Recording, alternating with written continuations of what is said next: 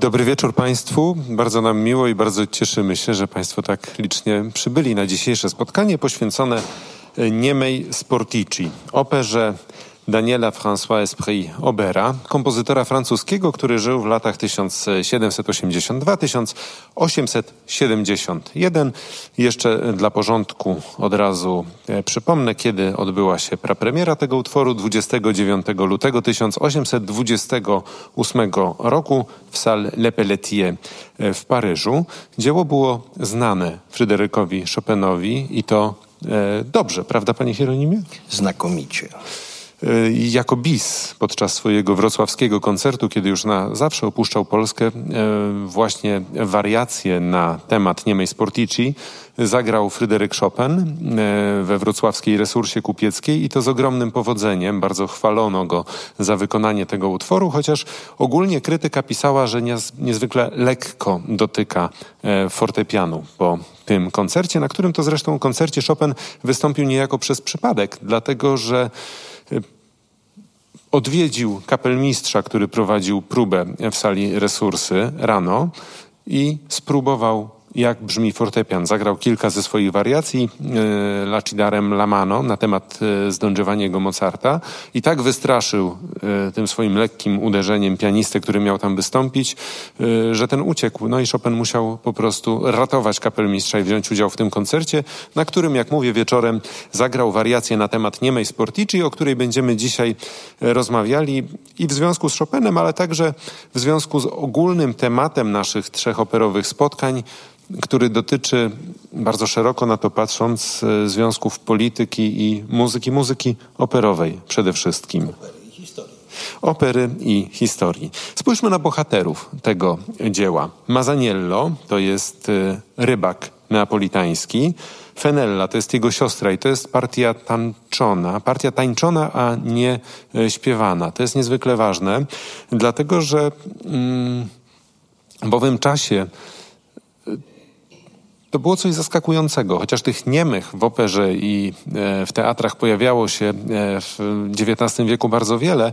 Zaskoczenie kryło się w tym, że ta, ta rola niejako wpisała się w debatę na temat tego, jaka jest siła ekspresywna muzyki. Czy muzyką absolutną można coś wyrazić, jakieś sensy wręcz słowne i czy gesty mogą powiedzieć więcej niż słowa, a Fenella operuje właśnie gestem do muzyki, która ten gest ma uczynić czytelnym dla odbiorcy. Można więc powiedzieć, że tutaj e, Ober wpisywał się w dosyć szeroką debatę na temat tego, co muzyka znaczy i jak wiele można powiedzieć poprzez muzykę i czy tylko emocje, czy jeszcze coś więcej. Kolejni bohaterowie to jest Alfons, e, który jest Y, synem wicekróla Neapolu. W Neapolu rządzą Hiszpanie, o czym więcej powie pan profesor e, w dalszej części naszego spotkaniu. Mamy towarzyszy Mazaniella, Pietra, Borelle i Moreno. Mamy oficera, e, oficera mm, hiszpańskiego służącego wicekrólowi Selwę, damę do towarzystwa Elwiry i wreszcie powiernika Alfonsa Lorenza. Mazaniello to jest partia tenorowa, podobnie Alfons. Czym się różni syn wicekróla czysto wokalnie na to patrząc od rybaka? No jednak, jednak ten władca dochodzi wyżej, bo w partyturze Mazaniello śpiewa tylko do H, no, mówię tylko oczywiście w cudzysłowie. Tymczasem e, Alfons trąca to słynne górne C. Może zanim przejdziemy do polityki, bo to jest coś, co mnie intryguje, a pan się na tym, panie profesorze, świetnie zna. Mazaniello pêcheur napolitain, rybak z zawodu. Jak on ryby łowił w tej Zatoce Biskajskiej? No tak, to pańskie pytanie wpisuje się w trwającą w dniu dzisiejszym debatę na moim wydziale na temat kuchni śródziemnomorskiej. E, proszę Państwa, no, zastanawialiśmy się tu przedtem z panem redaktorem, e, czy poza coraz bardziej dostępną na polskim rynku doradą, poza miecznikiem, czyli właśnie ta słynna spada, poza zębatką, co jeszcze mógł łowić Mazaniello? Biorąc pod uwagę, że wymachuje on e, śmiercionośnym i dużym narzędziem, e, tam jednak pojawia się siekiera, którą grozi habsburskiemu namiestnikowi. Przypuszczalnie mógł to być łowca tuńczyków. tuńczyki między Neapolem i Palermo łowiła specjalna kasta rybacka, mająca mm, specjalną rangę w gildii rybackiej i specjalizację był bowiem rybak i był zwiadowca, który je tropił i tak dalej. Więc przypuszczalnie biorąc pod uwagę właśnie rozmach, siłę uderzenia, no to jednak królem ryb w tym obszarze jest Tuńczyk. Pozwólmy sobie sądzić, że łowił Tuńczyki a później narozrabiał bardzo. Bo teraz przyjrzyjmy się e, treści libretta napisanego przez e, E, Kazimira de Lavigne i przez, i przez Ożena Skriba. To jest zresztą pierwsze libretto napisane przez Skriba operowe. Panowie znali się z jednego liceum, również z bratem Kazimira, autorem Warszawianki.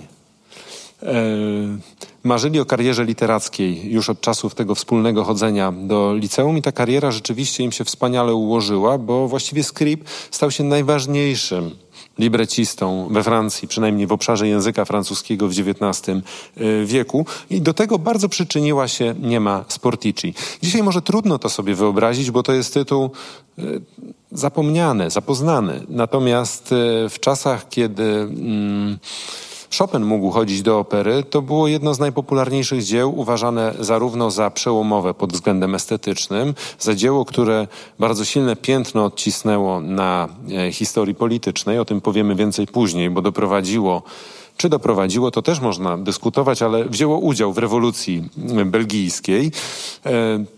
To jest e, wreszcie dzieło, którym zachwycał się Ryszard Wagner. I może, bo to się tak zrobiło teraz, że na cały świat opery patrzy się z perspektywy Wagnera. Czy się podobało Wagnerowi, czy było tak dobre jak Wagner, czy nie. Tymczasem może warto odwrócić sytuację na potrzeby naszego spotkania i zapytać się, a co Ober myślał o dziele Wagnera? Bo Wagner, tu od razu Państwu zdradzę, absolutnie zachwycał się i niemą Sportici i był bardzo dobrego zdania o twórczości Obera. A e, co Ober myślał o twórczości e, Wagnera? E, otóż, proszę Państwa, e, pisał o e, bodajże Tannhäuserze, że to jest, e, tutaj parafrazuję z pamięci, że to jest utwór literacki, który mógłby zachwycić, ale pojawia się w nim pewien zasadniczy problem, kiedy się to dzieło czyta, kiedy poddaje się je lekturze, dlatego że Wagner pisze tak, jakby nie istniały znaki przestankowe. Nie ma kropków, kropek i przecinków i w związku z tym czytelnik, który pragnąłby to dzieło odczytywać na głos, a zatem śpiewak i orkiestra, przekazuje piękne rzeczy, ale efekt końcowy jest taki, że się dusi, bo nie ma gdzie złapać powietrza. Także więc Ober tak patrzył na Wagnera, Wagner na niego z jak największą admiracją. No, zdaje się, że warto by się nad tym zastanowić, w jakiej wersji językowej Ober czytał Tannhäusera. Bo mm, nie ulega wątpliwości, że chociaż Richard Wagner złym człowiekiem był, to jednak był e, nie tylko wielkim kompozytorem, ale był mistrzem języka niemieckiego. Tyle, że nie wyobrażam sobie Obera czytającego na przykład te fragmenty wagnerowskich libret e, z tetralogii dotyczące szmeru lasu, które są dźwiękonaśladowcze, bo żaden francuski język, a tym bardziej francuskie ucho tego nie przyjmie. Więc przypuszczam, że raczej jest mowa o tym przygotowywanym dla nieudanej przecież paryskiej premiery mm, przekładzie e, Tannhäusera. Ale skoro pan wywołał wątek tej interakcji Ober, Wagner i Wagner, a, a inni. E, rzeczywiście, Wagner, który nie był specjalnie sympatycznie nastawiony do kolegów francuskich, czego najlepszym dowodem jest takie wyjątkowo nieprzyjemne stwierdzenie pod adresem człowieka, któremu wiele zawdzięczał, Giacomo Meyerbeera, kiedy... E, który, no, który niezupełnie był Francuzem. No tak, ale był jednak paryskim, paryskim kompozytorem uznawanym no. przez Francuzów za swojego. Włosi go za swojego nie uważali, więc chyba jednak A teraz był, przyznają się Niemcy. Jako niemiecki no tak, Żyd jest tak, e, tak, w Berlinie tak. uznawany no, za... Ale Izrael się nie przyznaje, w związku z czym mamy sytuację ja o tym jasną. nic nie wiem. Tak. Natomiast, natomiast problem polega na tym, tym, że po swojej klęsce Wagner wyjeżdżając z Paryża, zamiast dziękować Meyerbeerowi, który go promował, mówi, że wyjeżdża z wstrętnego miasta, w którym śmierdzi Meyerbeerem i syfilisem. Ale kiedy umiera Aubert, w tym roku pisze nekrolog Obera, gdzie z pewnym, e, ja bym powiedział, żalem chyba wewnętrznym zwraca uwagę, że Oberowi przydarzyło się coś, co się nie zdarza w sztuce współczesnej, że jego dzieło wywarło wielki wpływ na historię i wydarzyło się coś takiego, co jest tego dowodem. Natomiast trzeba przyznać, że widocznie Ober na to zasłużył, bo też proszę Państwa, jedną tylko sceną ze swojego życia towarzyskiego, z kontaktu z innymi kolegami, bez wątpienia Ober pokazał, jak wartościowym był człowiekiem. Jest taka piękna scena z paryskiego śniadania, kiedy przy stole siedzi Rossini, siedzi Ober, siedzą pozostali Włosi, tam na Bellini siedzi. I, I wtedy Ober mówi, że będąc już w glorii sławy, patrząc na Belliniego, mówi, że oddałby wszystko, co napisał w życiu, żeby raz w życiu udało mu się skomponować coś takiego jak Casta Diva, jak Arię Normy. A to jest piękny hołd złożony koledze. Może dlatego Wagner, który nie był życzliwy wobec kolegów, jednak docenił to bezinteresowność i raz w życiu okazał się być porządnym człowiekiem. E, czy jeden, to, to byśmy pewnie dyskutowali, ale wyszlibyśmy poza e, ramy naszego e, dzisiejszego e, planu. Jeśli idzie o Obera, to może też warto pamiętać, że on bardzo lubił, co w owym czasie było niezwykle popularne, domowe muzykowanie i chętnie, jako bardzo dobry pianista, grywał utwory na fortepian i skrzypce ze swoim serdecznym przyjacielem, skrzypkiem amatorem, a z zawodu malarzem Dominikiem Engrem. Także to był człowiek, który bardzo mocno uczestniczył w salonowym życiu e, Paryża i kształtował gusty. To niewątpliwie także poprzez swoje dzieła o niemej Sportici w niezwykle w XIX wieku wpływowym Dictionnaire de l'Opéra, czyli słowniku opery, Clément Larousse, Clément de Larousse, przepraszam, pisał Niema Sportici jest jednym z najpiękniejszych spektakli, którymi możemy nacieszyć się w naszej paryskiej operze. I to jest rzeczywiście utwór, którym można się nacieszać i to znajdowało także swój wyraz w opracowaniach, których jest sporo. Czy były to takie improwizacje, jakie Chopin zagrał we Wrocławiu? Swoją drogą, jaka szkoda, że nie, nie mamy możliwości usłyszeć tego, co zagrał Chopin. Na pewno nie zbliżymy się e, jakością dzieła do ideału Chopinowskiego, ale zbliżymy się do salonu paryskiego, słuchając kolejnego utworu, który został specjalnie na dzisiejszy wieczór przygotowany, za co też bardzo panu Krzysztofowi Książkom, Książkowi e, chcieliśmy e, podziękować. To jest, proszę Państwa, salonowa kompozycja. W owym czasie e, grywało się popularne melodie w domach i grywali to często amatorzy, czy też ludzie, którzy nie byli z zawodu e, muzykami. I myślę, że ten utwór właśnie w taki y, prąd, w taki kierunek by się wpisywał, a mówię tutaj o kompozycji Ferdynanda Bejera, kompozytora skądinąd dzisiaj chyba y, niepamiętanego. Na pewno Wagner nic złego o nim nie powiedział. E, nie dostrzegł. Nie dostrzegł tego, co pan Beyer chciał światu zaproponować. A chciał zaproponować między innymi bukiet melodii z niemej Sportici. Bouquet de Melodie. Tak się to dzieło nazywa. Pan Krzysztof Książek, bardzo proszę.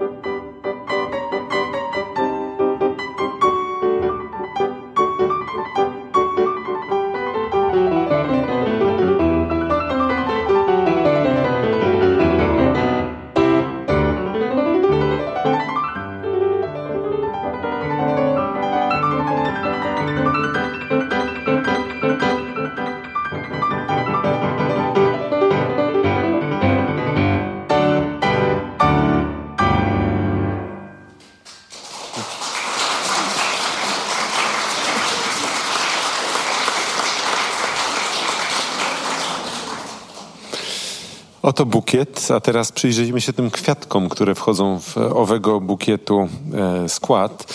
Bo jeszcze nie powiedzieliśmy Państwu, że nie ma Sportici uważana jest za pierwszą w historii Grand Opera i tutaj e, to jest wielka zasługa Obera, bo stworzył gatunek e, właściwie emblematyczny, ikoniczny dla kultury, dla sztuki Francji XIX wieku. No nie tylko Francji. To jest opera totalna. Jak długo nie przyjdzie porządkować sceny właśnie Wagner, to jest to konstrukcja, która zawiera sobie wszystko ku rozrywce pożytecznej i pouczającej publiczności, a więc teatr dramatyczny, muzykę, mm, e, ogromne fundusze na wystawienniczą stronę, na kostiumy, na choreografię. To jest, powtarzam, sztuka totalna. To rzeczywiście zawierało sobie wszystko. Wagner używa pojęcia Gesamtkunstwerk, czyli totalne dzieło sztuki i określa siebie jako wynalazcę tego e, właśnie gatunku, zawierającego wszystko. I tutaj Francuzi zaczynają się dzisiaj coraz głośniej z Wagnerem spierać, bo mówią, halo, panie Wagner, ale Gesamtkunstwerk to było już u Obera i to nawet szerzej rozumiane, bo u nas była jeszcze pantomima, a u Wagnera pantomimy, o ile pamiętam, E, ściśle zapisanej w partyturze, przynajmniej nigdzie, nie. E, nigdzie nie ma. Natomiast tutaj, o czym już wspominałem, rzeczywiście e, ta pantomima odgrywa ogromnie ważną rolę w historii, które, którą może teraz powinniśmy Państwu przybliżyć. Libretto Ożena Scriba i Germaina de la Vigne. Libretto, które zresztą nie było zupełną nowością w Paryżu, kiedy odbywała się premiera tego utworu, bo kilka lat przed premierą, czyli przed 828 rokiem, w roku 1825 można było zobaczyć w Paryżu operę Michele Carafy, włoskiego kompozytora, zatytułowaną Mazaniello albo Rybak Neapolitański i dlatego już Ober nie mógł napisać Mazaniella, nie było tytułowego bohatera, tylko pojawiła się tytułowa bohaterka nie ma Sportici, co też jest pewnym paradoksem, bo to bohaterka opery to postać, która nigdy się w tej operze nie odzywa. Zresztą to jest partia, którą z wielkim powodzeniem i y, często bardzo aspirując do, do tego, by tę partię móc wykonywać, y, realizowały wspaniałe baleriny. No, nie tylko baleriny. No też Mamy... kocha kochanki dyrektorów teatrów no, też. No, jeżeli, jeżeli pan redaktor kochanko dyrektorów teatrów e, nie grzeszywszy przeciw prawdzie, nazywa Pole Negri, to owszem, ale to Pola Negri w 15 roku słynęła swoją interpretacją niemej w Warszawie. Y, akcja toczy się w roku 1647 w Neapolu, który stanowi wówczas posiadłość hiszpańskich Habsburgów. I może tutaj powinniśmy szerzej spojrzeć na tło historyczne tego utworu. Proszę Państwa, mm, rozumiem, że to jest przypisane do mnie. E, ja spróbowałbym spojrzeć na tę historię z pewnego polskiego kontekstu. Otóż mamy wielki konflikt europejski, wojnę trzydziestoletnią. Konflikt, który pustoszy całą Europę, ale nie dotyka bezpośrednio jej, powiedzmy to, peryferiów schowanych, a to bezpiecznie za Alpami. Niech mi Włosi wybaczą, że Italię nazywam peryferiami ówczesnej Europy, ale tam rzeczywiście Italia jest spokojna i specjalnie może poza północnymi obszarami nienadgryziona e, przez wojnę, czy na przykład Rzeczypospolita, która jest schowana gdzieś tam za Odrą i ta się nic nie dzieje. Otóż istnieje dla Polaka pewna pokusa. Mamy, przypominam, 1647 rok. Za rok w Polsce wybuchnie powstanie Chmielnickiego. W obu przypadkach mamy dwa analogiczne mechanizmy ucisk warstw niższych przez bezczelną i rozpuszczoną arystokrację. Hiszpanie zachowywali się wcale nie lepiej niż królewięta na Ukrainie. I konflikt o kobietę. Tu mamy uwiedzioną owoniemą przez syna wicekróla Neapolu, a jak wiadomo, Chmielnickiemu sługa koniec polskich Czapliński odebrał ukochaną kobietę. Hmm, ale to znaczy, że, że ten Mazaniello gdzieś byłby bohunem? Więc mamy, to, mamy takie dwa bieguny, prawda? W środku, w Europie jest kocioł, wojna trzydziestoletnia. Wszyscy się tam ryżną o pryncypia, o pakt religijny, wolności i tak dalej. A tu na peryferiach... Dlaczego na tych peryferiach coś takiego się wydarza? Bo ta wojna w centrum angażuje środki także z peryferiów. Hiszpanie habsburscy czy habsburscy Hiszpanie siedzący w Italii e, odwołują się w swoich dominiach do potencjału ludzkiego i podwyższają podatki.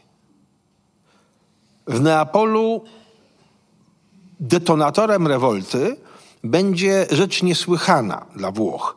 Wprowadzenie podatku od obrotu owocami.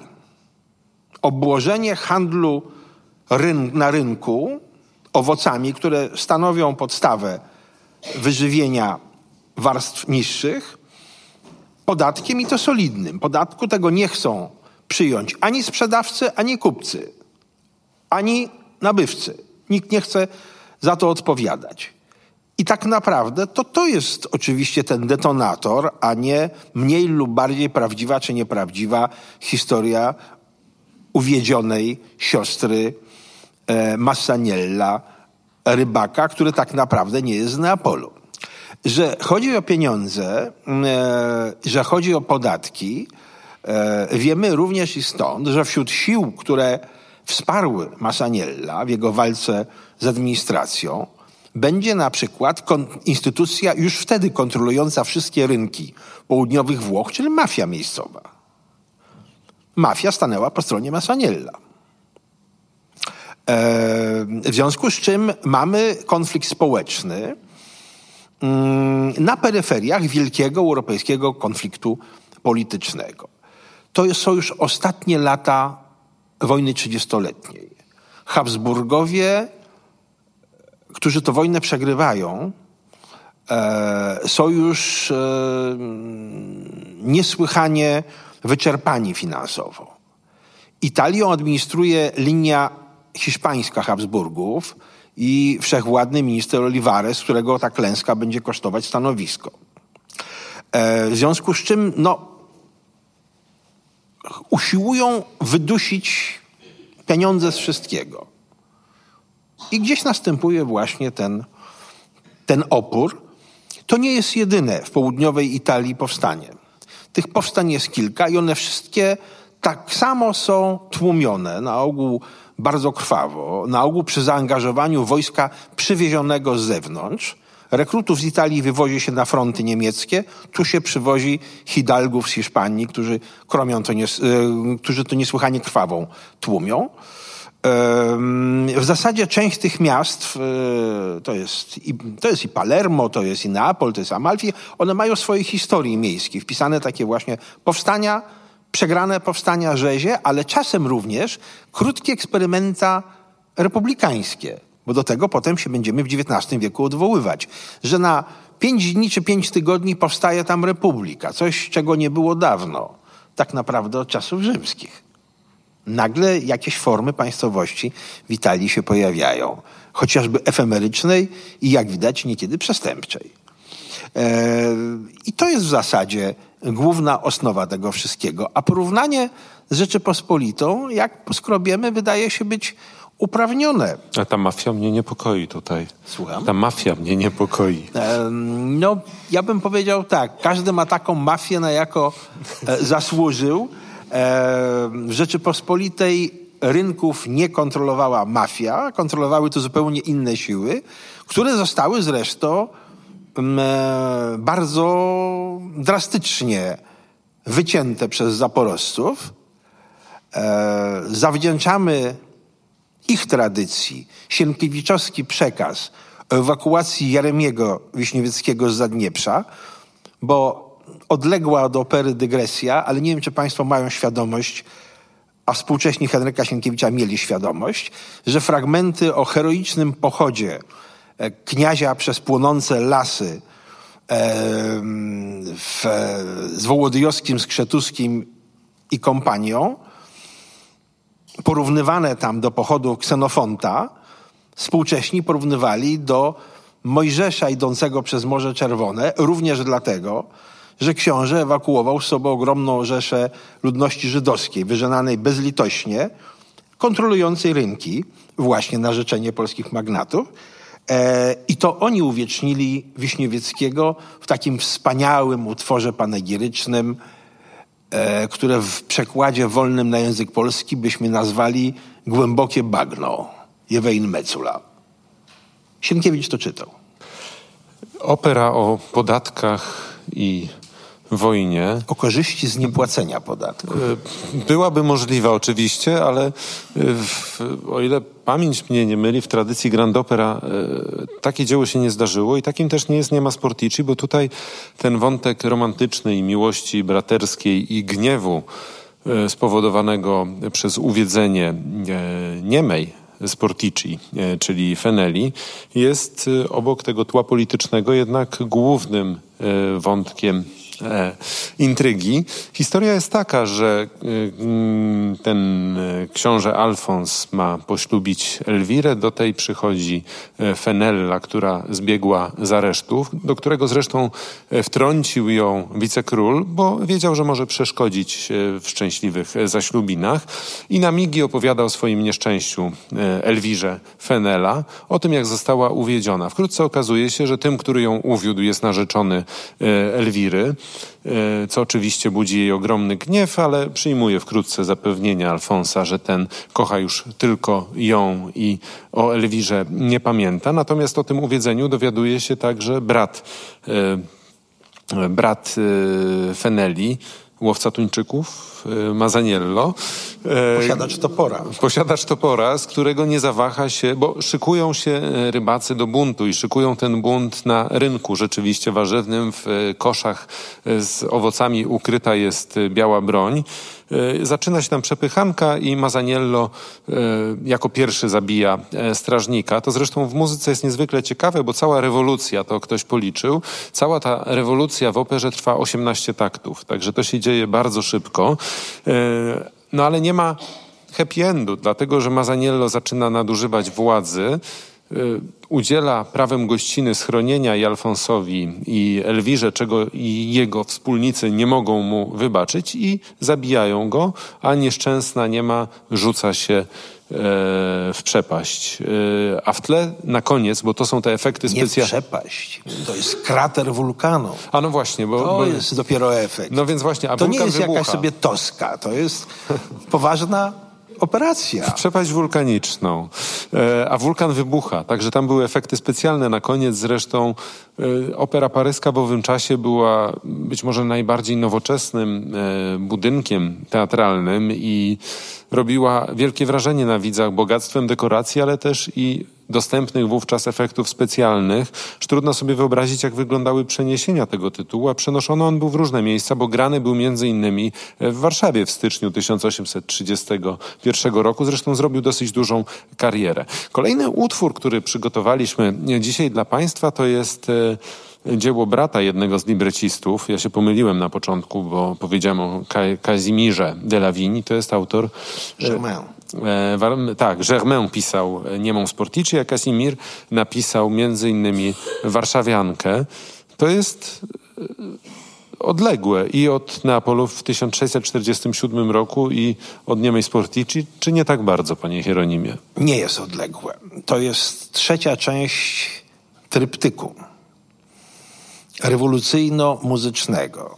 Delawin na rewolucję lipcową, która jest matką i ojcem powstania listopadowego, kropnął dyżurny utwór rewolucyjny Paryżanka, e, który zresztą przez kilka dni był hymnem efemerycznej Republiki Francuskiej. E, miesiąc później e, przysiadł fałdów i zrobił następny utwór. E, no, po polsku tytuł by brzmiał Brukselka, bo rewolucja brukselska. A potem zafundował trzeci utwór, już nam, i to jest Warszawianka. I teraz proszę sobie wyobrazić Jakie to dzieło mogło na tej rewoltującej się młodzieży, mówię nie o warszawiance, oczywiście o niemej Sportici, jakie mogło robić na młodzieży rewoltującej się, czy gotowej do tej rewolty w Warszawie, kiedy Mazaniello i Pietro w swoim duecie zaczynają e, tymi oto słowy Mieux vaut mourir que rester misérable, czyli lepiej umrzeć niż pozostać nędznikiem. I dalej, dla niewolnika czyż jest jakieś niebezpieczeństwo?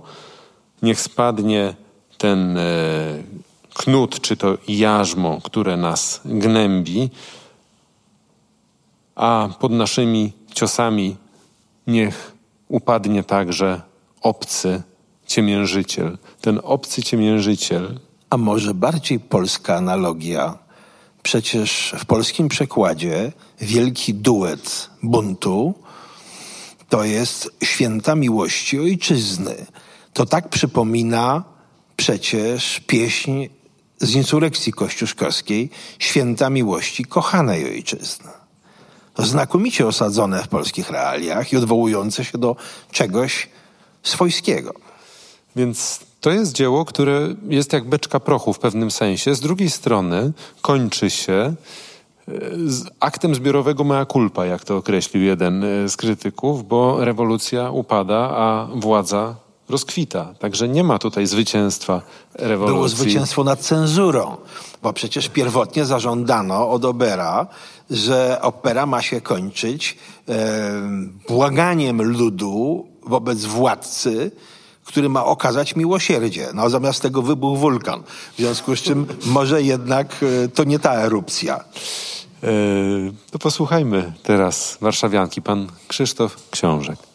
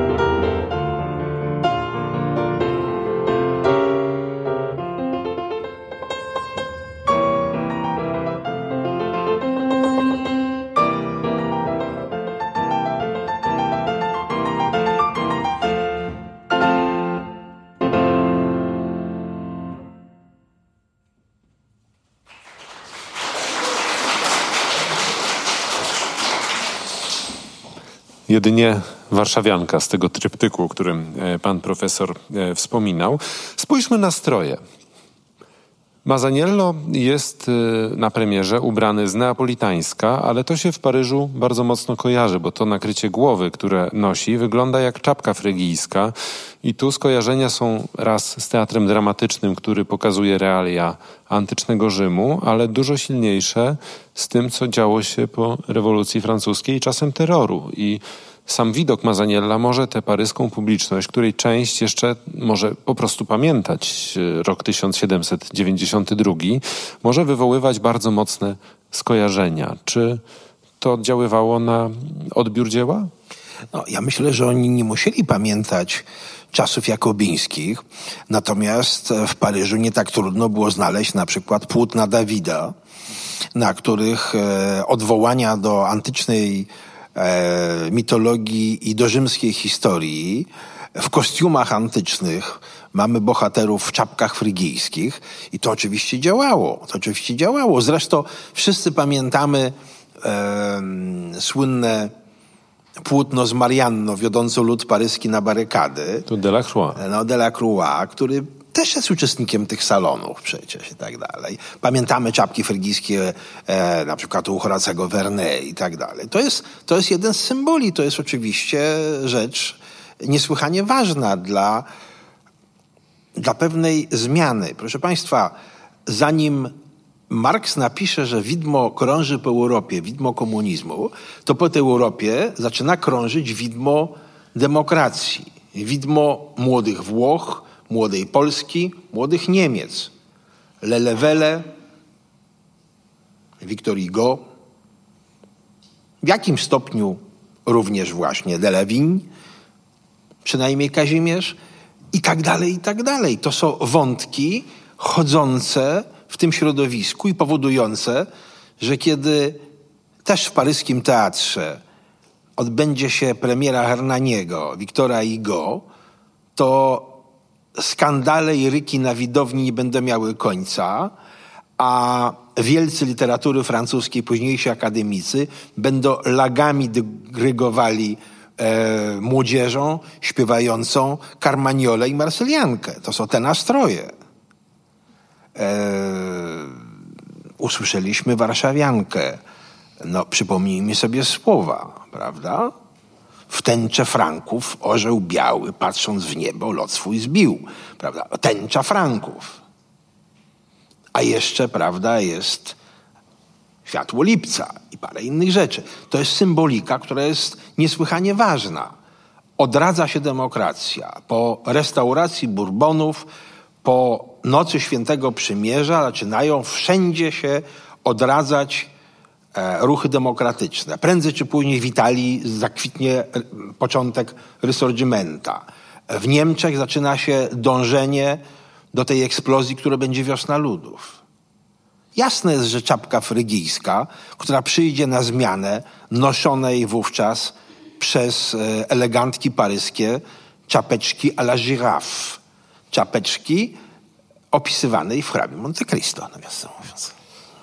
Mamy pominięty przez pana, myślę celowo tutaj kraj, czyli e, Belgię. W Belgii, w Brukseli niemą Sportici grano zanim wybuchła rewolucja. Musiały zaistnieć warunki i społeczne, i polityczne, i takie wrzenie się musiało w mieście pojawić, żeby spektakl 25 sierpnia 1830 roku jak się przyjmuje? Chociaż tutaj w różnych źródłach można różne opinie na e, ten właśnie temat e, przeczytać, ale jak się przyjmuje, to była ta iskra na beczkę prochu, jaką w, w owym czasie była Bruksela i właśnie ten przytoczony przeze mnie duet, bo już publiczność nie doczekała do końca. Wstali, śpiewali i wybiegli na ulicę i dalej rzecz wymknęła się spod kontroli. Zanim oddam panu głos, jeszcze powiem, że później Belgowie wdzięczni teatrowi za to, że sprowokował rewolucję, będą najbardziej liberalnym społeczeństwem, to znaczy Mm, cenzura będzie najmniejsza wobec teatru operowego w Belgii przez długi czas całej Europy. Będą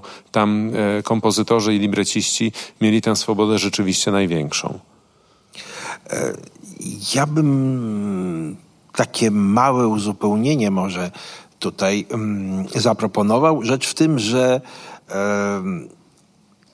stare sądowe powiedzenie, że kłamie jak naoczny świadek, odnosi się dosyć dobrze do świadków naocznych owego spektaklu brukselskiego. Bo jedni twierdzą, że to właśnie po duecie mm, nastąpiła eksplozja, drudzy, że to po, tym, po tej wielkiej scenie z trzeciego aktu, kiedy jest apel do broni, do broni, że to właśnie tu przeważyło i oni pobiegli właśnie chwycić za, za broń.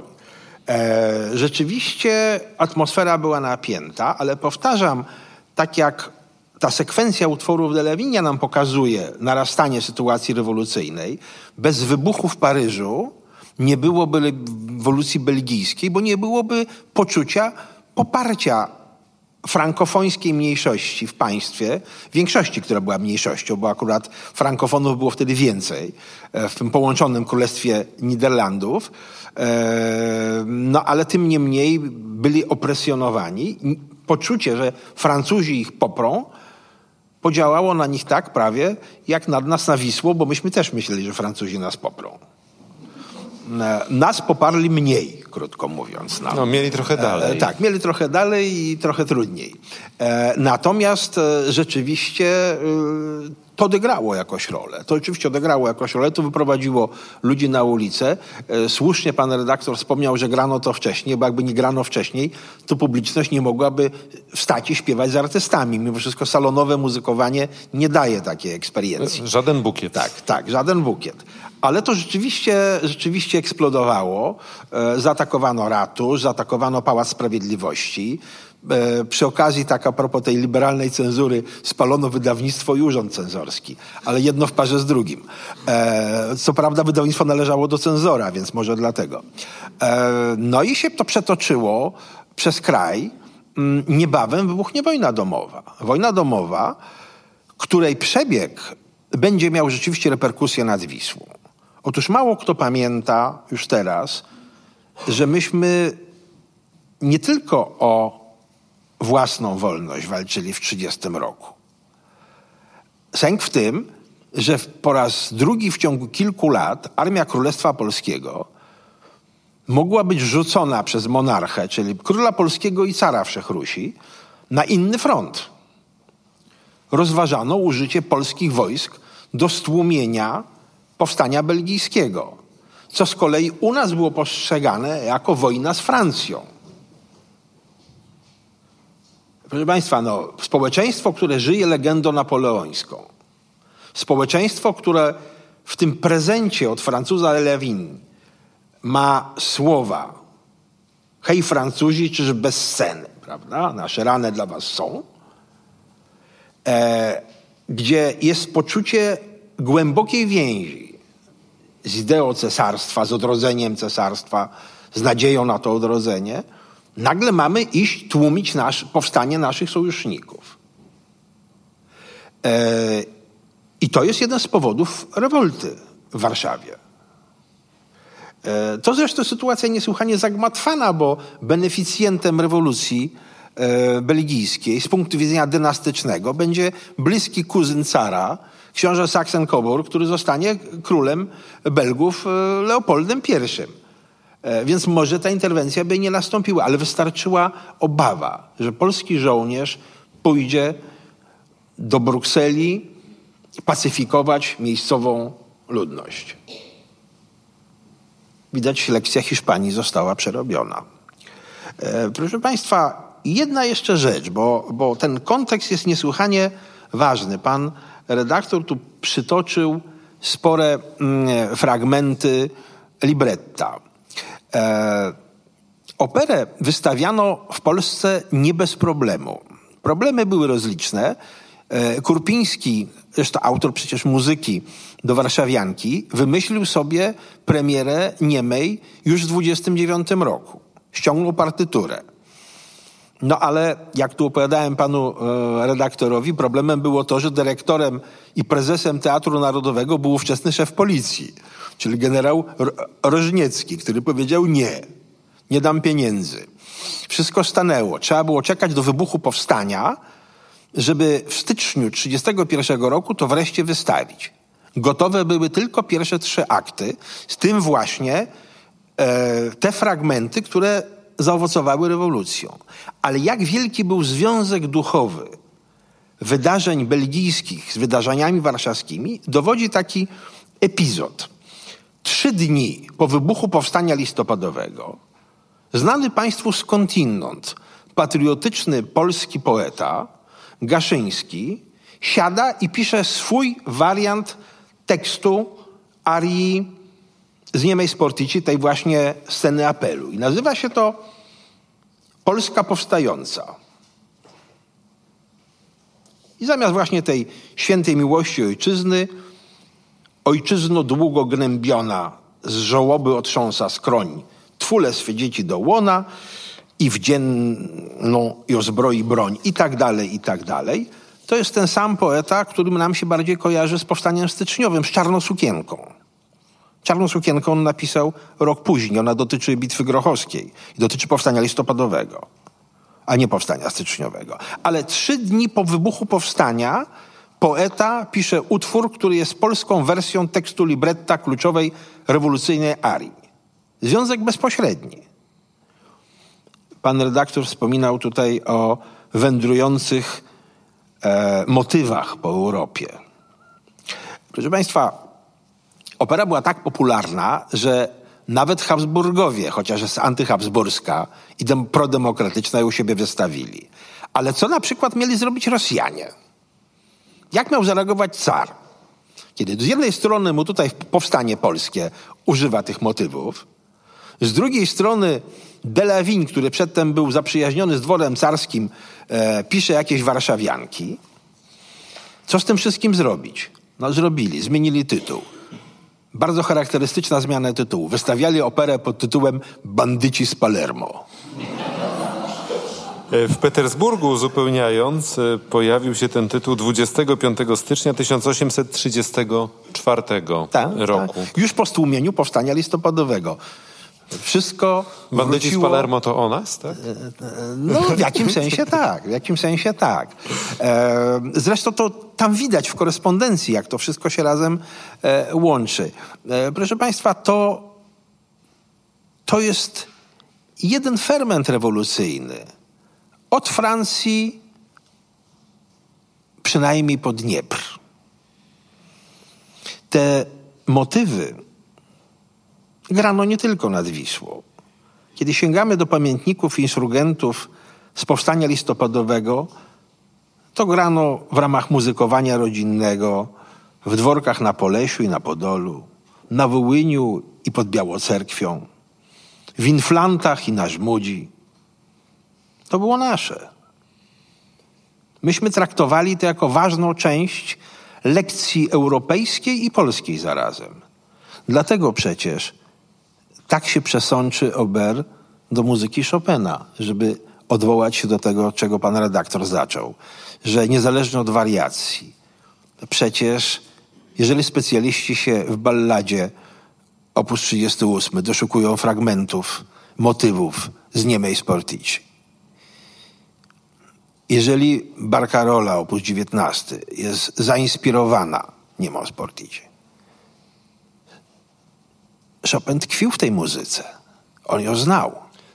I jak widać, są... ocenił. Mhm. W Niemej Sportici zresztą pojawiają się cztery różne barkarole. To jest forma, którą ewidentnie e, Ober e, kocha, chociaż Chopin swoją napisał wiele, wiele, wiele lat e, później.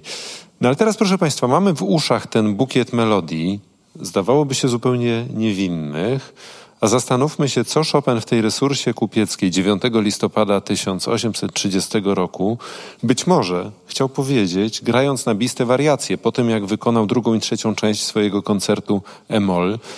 Ile w tym było sensu i jak być może w pewien sposób on się stawał tą niemą Sportici, która gestem muzycznym jedynie mówiła znacznie więcej niż powiedziałyby słowa w owym czasie. Czy jeszcze słowo, panie Hieronimie? Pan Krzysztof Książek. Niech przemówi muzyka. Niech przemówi muzyka.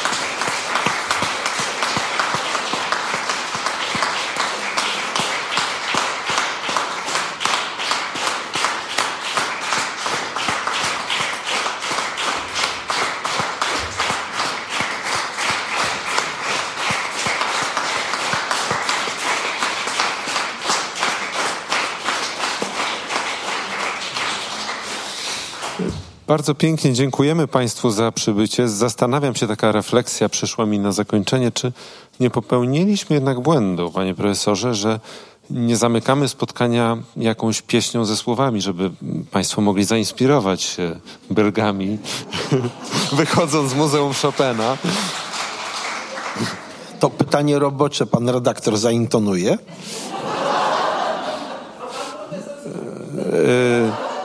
Dobrze, ale to w takim razie na następnym spotkaniu, na które bardzo serdecznie Państwa zapraszamy, pomyślimy co. Dziękuję. Dziękujemy bardzo.